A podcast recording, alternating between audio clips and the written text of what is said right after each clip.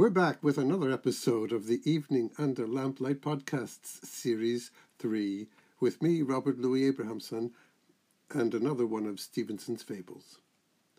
We have before us today one of the more elaborate stories in the collection. N- not really a fable, much more like a fairy tale, but there is a moral at the end, so in that sense it's very much like a fable, but not like Aesop's tame fables, and not like the usual children's fairy tales either. It's called The House of Eld. Eld meaning something like the elders in the community, so giving us the sense that the House of Eld is like the community ruled by elders, following the traditional ways of old. In fact, we find ourselves in a society as rigidly controlled as the one in the yellow paint, where the physician, you remember, and the townspeople placed all their faith in one practice, something that we, we discover has no connection to the realities of the world as we live it. The religious practice we find in the House of Eld is not so much disconnected from life as just life denying, or at least life hindering. Everyone has a gyve or iron band riveted around their ankles, which impedes their movements and lacerates their skin. That's the given in the story. What happens next? Well, here's the story, slightly longer than any we've heard so far, but one of Stevenson's great tales. Attend. The House of Eld. So soon as the child began to speak, the gyve was riveted, and the boys and girls limped about their play like convicts. Doubtless it was more pitiable to see and more painful to bear in youth, but even the grown folk, besides being very unhandy on their feet, were often sick with ulcers. About the time when Jack was ten years old, many strangers began to journey through that country. These he beheld going lightly by on the long roads, and the thing amazed him. I wonder how it comes, he asked, that all these strangers are so quick afoot, and we must drag about our fetter. Ah, my dear boy, said his uncle the catechist, do not complain about your fetter, for it is the only thing that makes life worth living. None are happy, none are good, none are respectable that are not gyved like us. And I must tell you, besides, it's very dangerous talk. If you grumble of your iron, you'll have no luck. If ever you take it off, you will be instantly smitten by a thunderbolt. Are, are, there no thunderbolts for these strangers? asked Jack. Jupiter is long suffering to the benighted, returned the catechist. Upon my word, I could wish I had been less fortunate, said Jack, for if I had been born benighted, I might now be going free, and it cannot be denied the iron is inconvenient and the ulcer hurts. Ah, cried his uncle, do not envy the heathen. Theirs is a sad lot. Ah, poor souls, if they but knew the joys of being fettered. Poor souls, my heart yearns for them. But the truth is, they are vile, odious, insolent, ill conditioned, stinking brutes, not truly human, for what is a man without a fetter? And you cannot be too particular not to touch or speak with them. After this talk, the child would never pass one of the unfettered on the road, but what he spat at him and called him names, which was the practice of the children in that part. It chanced one day, when he was fifteen, he went into the woods, and the ulcer pained him. It was a fair day with a blue sky. All the birds were singing, but Jack nursed his foot. Presently a, a, another song began. It, it sounded like the singing of a person, only far more gay. At the same time there was a beating on the earth.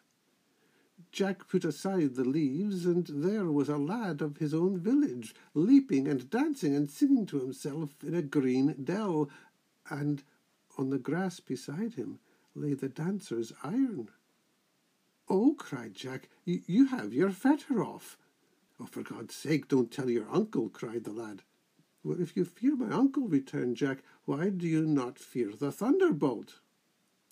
Oh, that's only an old wives' tale, said the other. It's only told to children. Scores of us come here among the woods and dance for nights together, and are none the worse. Th- this put Jack in a thousand new thoughts. He was a grave lad. He had no mind to dance himself. He wore his fetter manfully and tended his ulcer without complaint. But he loved the less to be deceived or to see others cheated. He began to lie in wait for heathen travellers at covert parts of the road and in the dusk of the day, so that he might speak with them unseen. And, and, and these were greatly taken with their wayside questioner, and told him things of weight. The wearing of gyves, they said, was no command of Jupiter's, it was the contrivance of a white faced thing, a sorcerer that dwelt in that country in the wood of Eld. He was one like Glaucus that could change his shape, yet he could always be told, for when he was crossed, he gobbled like a turkey. He had three lives, but the third smiting would make an end of him indeed, and with that his house of sorcery would vanish, the gyves fall, and the villagers take hands and dance like children. And, and in your country? Jack would ask.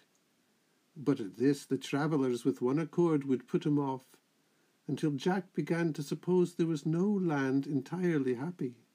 Or if there were, it must be one that kept its folk at home, which, which was natural enough. But the case of the gyves weighed upon him. The sight of the children limping stuck in his eyes. The groans of such as dressed their ulcers haunted him. And it came at last in his mind that he was born to free them. There was in that village a sword of heavenly forgery, beaten upon Vulcan's anvil. It was never used but in the temple, and then the flat of it only, and it hung on a nail by his uncle the catechist's chimney. Early one night Jack rose and took the sword and was gone out of the house and the village in the darkness. All night he walked at a venture, and when day came he met strangers going to the fields. Then he asked after the wood of Eld and the house of sorcery, and one said north and one south, until Jack saw that they deceived him. So then, when he asked his way of any man, he showed the bright sword naked, and at that the gyve on the man's ankle rang and answered in his stead, and the word was still straight on. But the man, when his gyve spoke, spat and struck at Jack, and threw stones at him as he went away, so that his head was broken. So he came to that wood, and entered in, and he was aware of a house in a low place, where funguses grew, and the trees met, and the steaming of the marsh arose about it like smoke. It was a fine house and a very rambling. Some parts of it were ancient like the hills, and some but of yesterday, and none finished, and all the ends of it were open, so that you could go in from every side. Yet it was in good repair, and all the chimneys smoked.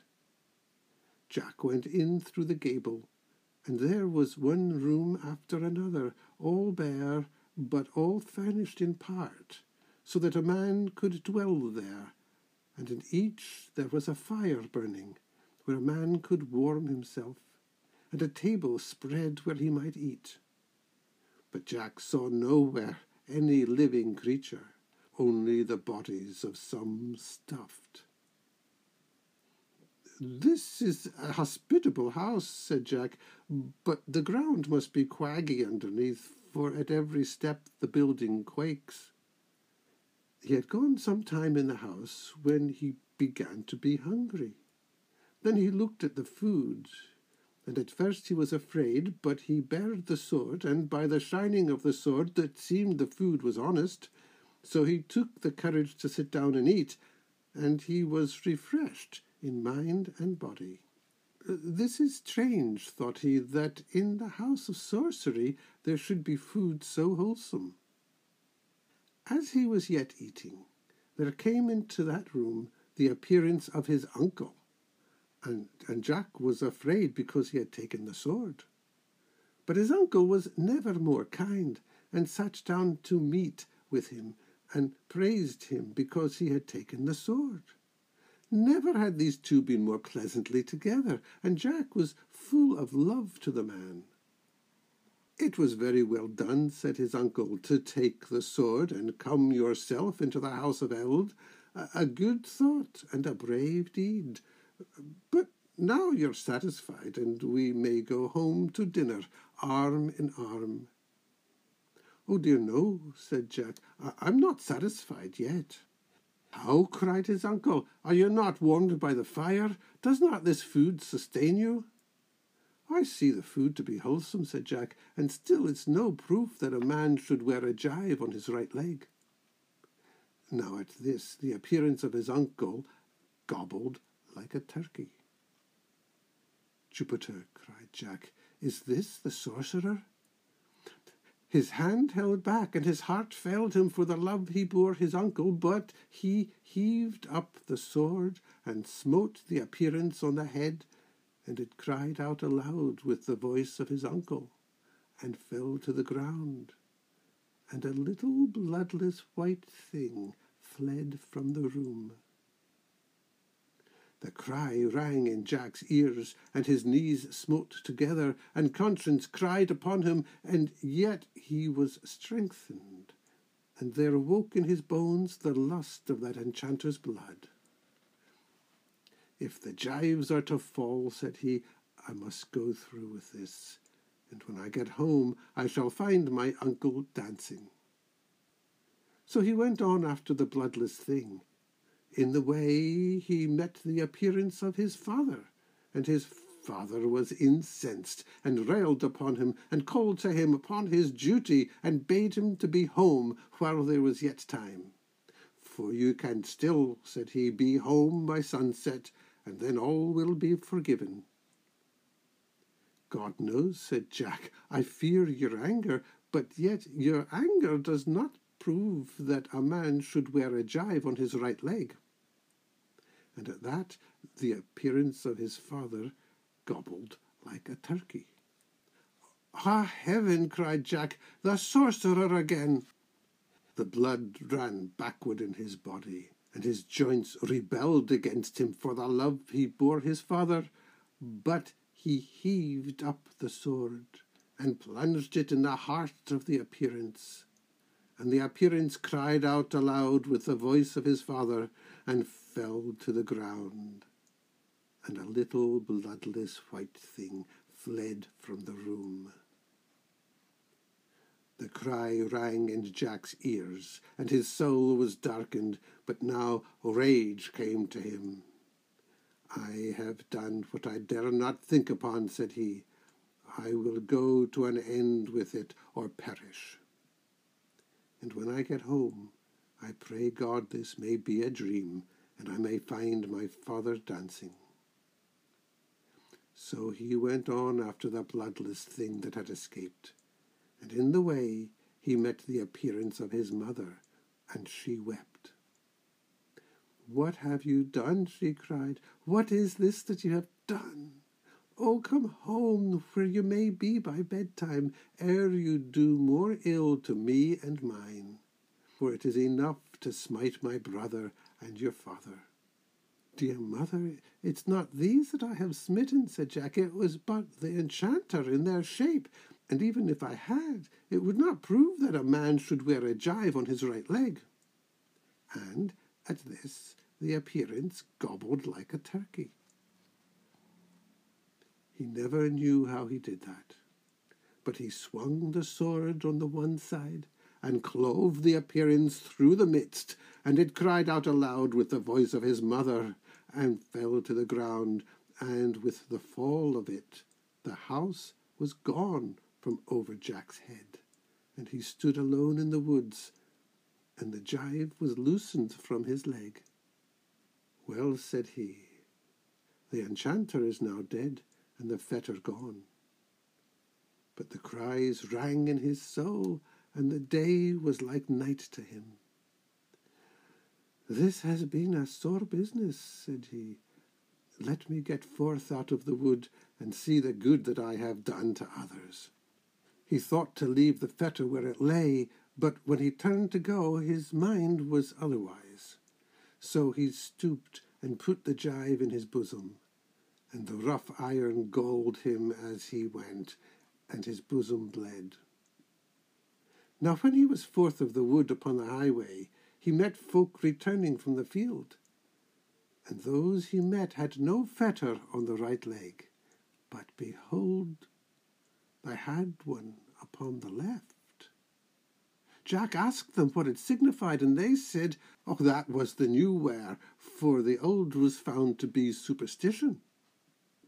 Th- then he looked at them nearly, and there was a new ulcer on the left ankle, and the old one on the right was not yet healed. Now may God forgive me, cried Jack. I would I were well home. And when he was home, there lay his uncle smitten on the head, and his father pierced through the heart, and his mother cloven through the midst. And he sat in the lone house and wept beside the bodies. Moral. Old is the tree, and the fruit good, very old and thick the wood. Woodman, is your courage stout? Beware! The root is wrapped about your mother's heart, your father's bones, and like the mandrake, comes with groans. That final mandrake image at the very end could use a little explanation. The mandrake root is shaped sort of like a human figure, and the superstition was that when you pulled it up from the ground, it made a groaning sound. The root of that old tree is like the mandrake, and when you pull it up, oh, that is, when you get rid of the traditional practices, the tree makes a groan, or as we see here, it is you who makes the groans, you, the hopeful deliverer. The bitter conclusion of the story seems pretty clear, doesn't it? this community tells everyone that the only way they can be holy is to cripple themselves with this painful practice, and it teaches them to be intolerant towards anyone who is not pained as they are. Jack, one of only two characters in all of the fables who actually has a name, and this a common name that doesn't really identify anything about him. He could be any of us, all of us, each of us. Jack gradually awakens to the injustice, or at least the cruelty, of the unquestioned practice of placing the gyves on everyone's legs, and he determines to do something about it. He sets out on his quest to save the community, and after overcoming those triple temptations, he achieves his quest, killing the sorcerer. Is this then a happy ending? No, his return back to everyday life reveals, first of all, that he has made no real difference in people's lives after all. They merely shifted the gyve from one leg to the other. And when he gets home, he discovers that his liberation from that one kind of oppression has bereft him of all that he holds dear. And he sat in the lone house and wept beside the bodies. Not a violent ending, but very bleak. So, so what do you do? Nothing? Woodman, is your courage stout? The moral asks. You face pain as you destroy the traditional ways, and you face disappointment as you see that the people actually desire or need to have some stricture, some constraint imposed upon them from outside. Most people, but not all. and there are many, it seems, who have found ways to get round the restrictions, taking off the gyves and revelling outside town in the secrecy of the woods. Is that good enough? They seem to think so, but they must live a double life. Um, maybe we all have to live double lives of some sort. And so, are you going to kill the sorcerer to save people who don't want to be saved? Do all countries have their own kind of restrictions? Is the pain of killing off your community's inherited past, symbolized by Jack's killing his beloved parents and uncle, is this pain better than the pain of suffering those gyves? The fable does not answer these questions, but it makes us think about them and to see what's going on around us and within us perhaps more clearly. If so, it's achieved its purpose.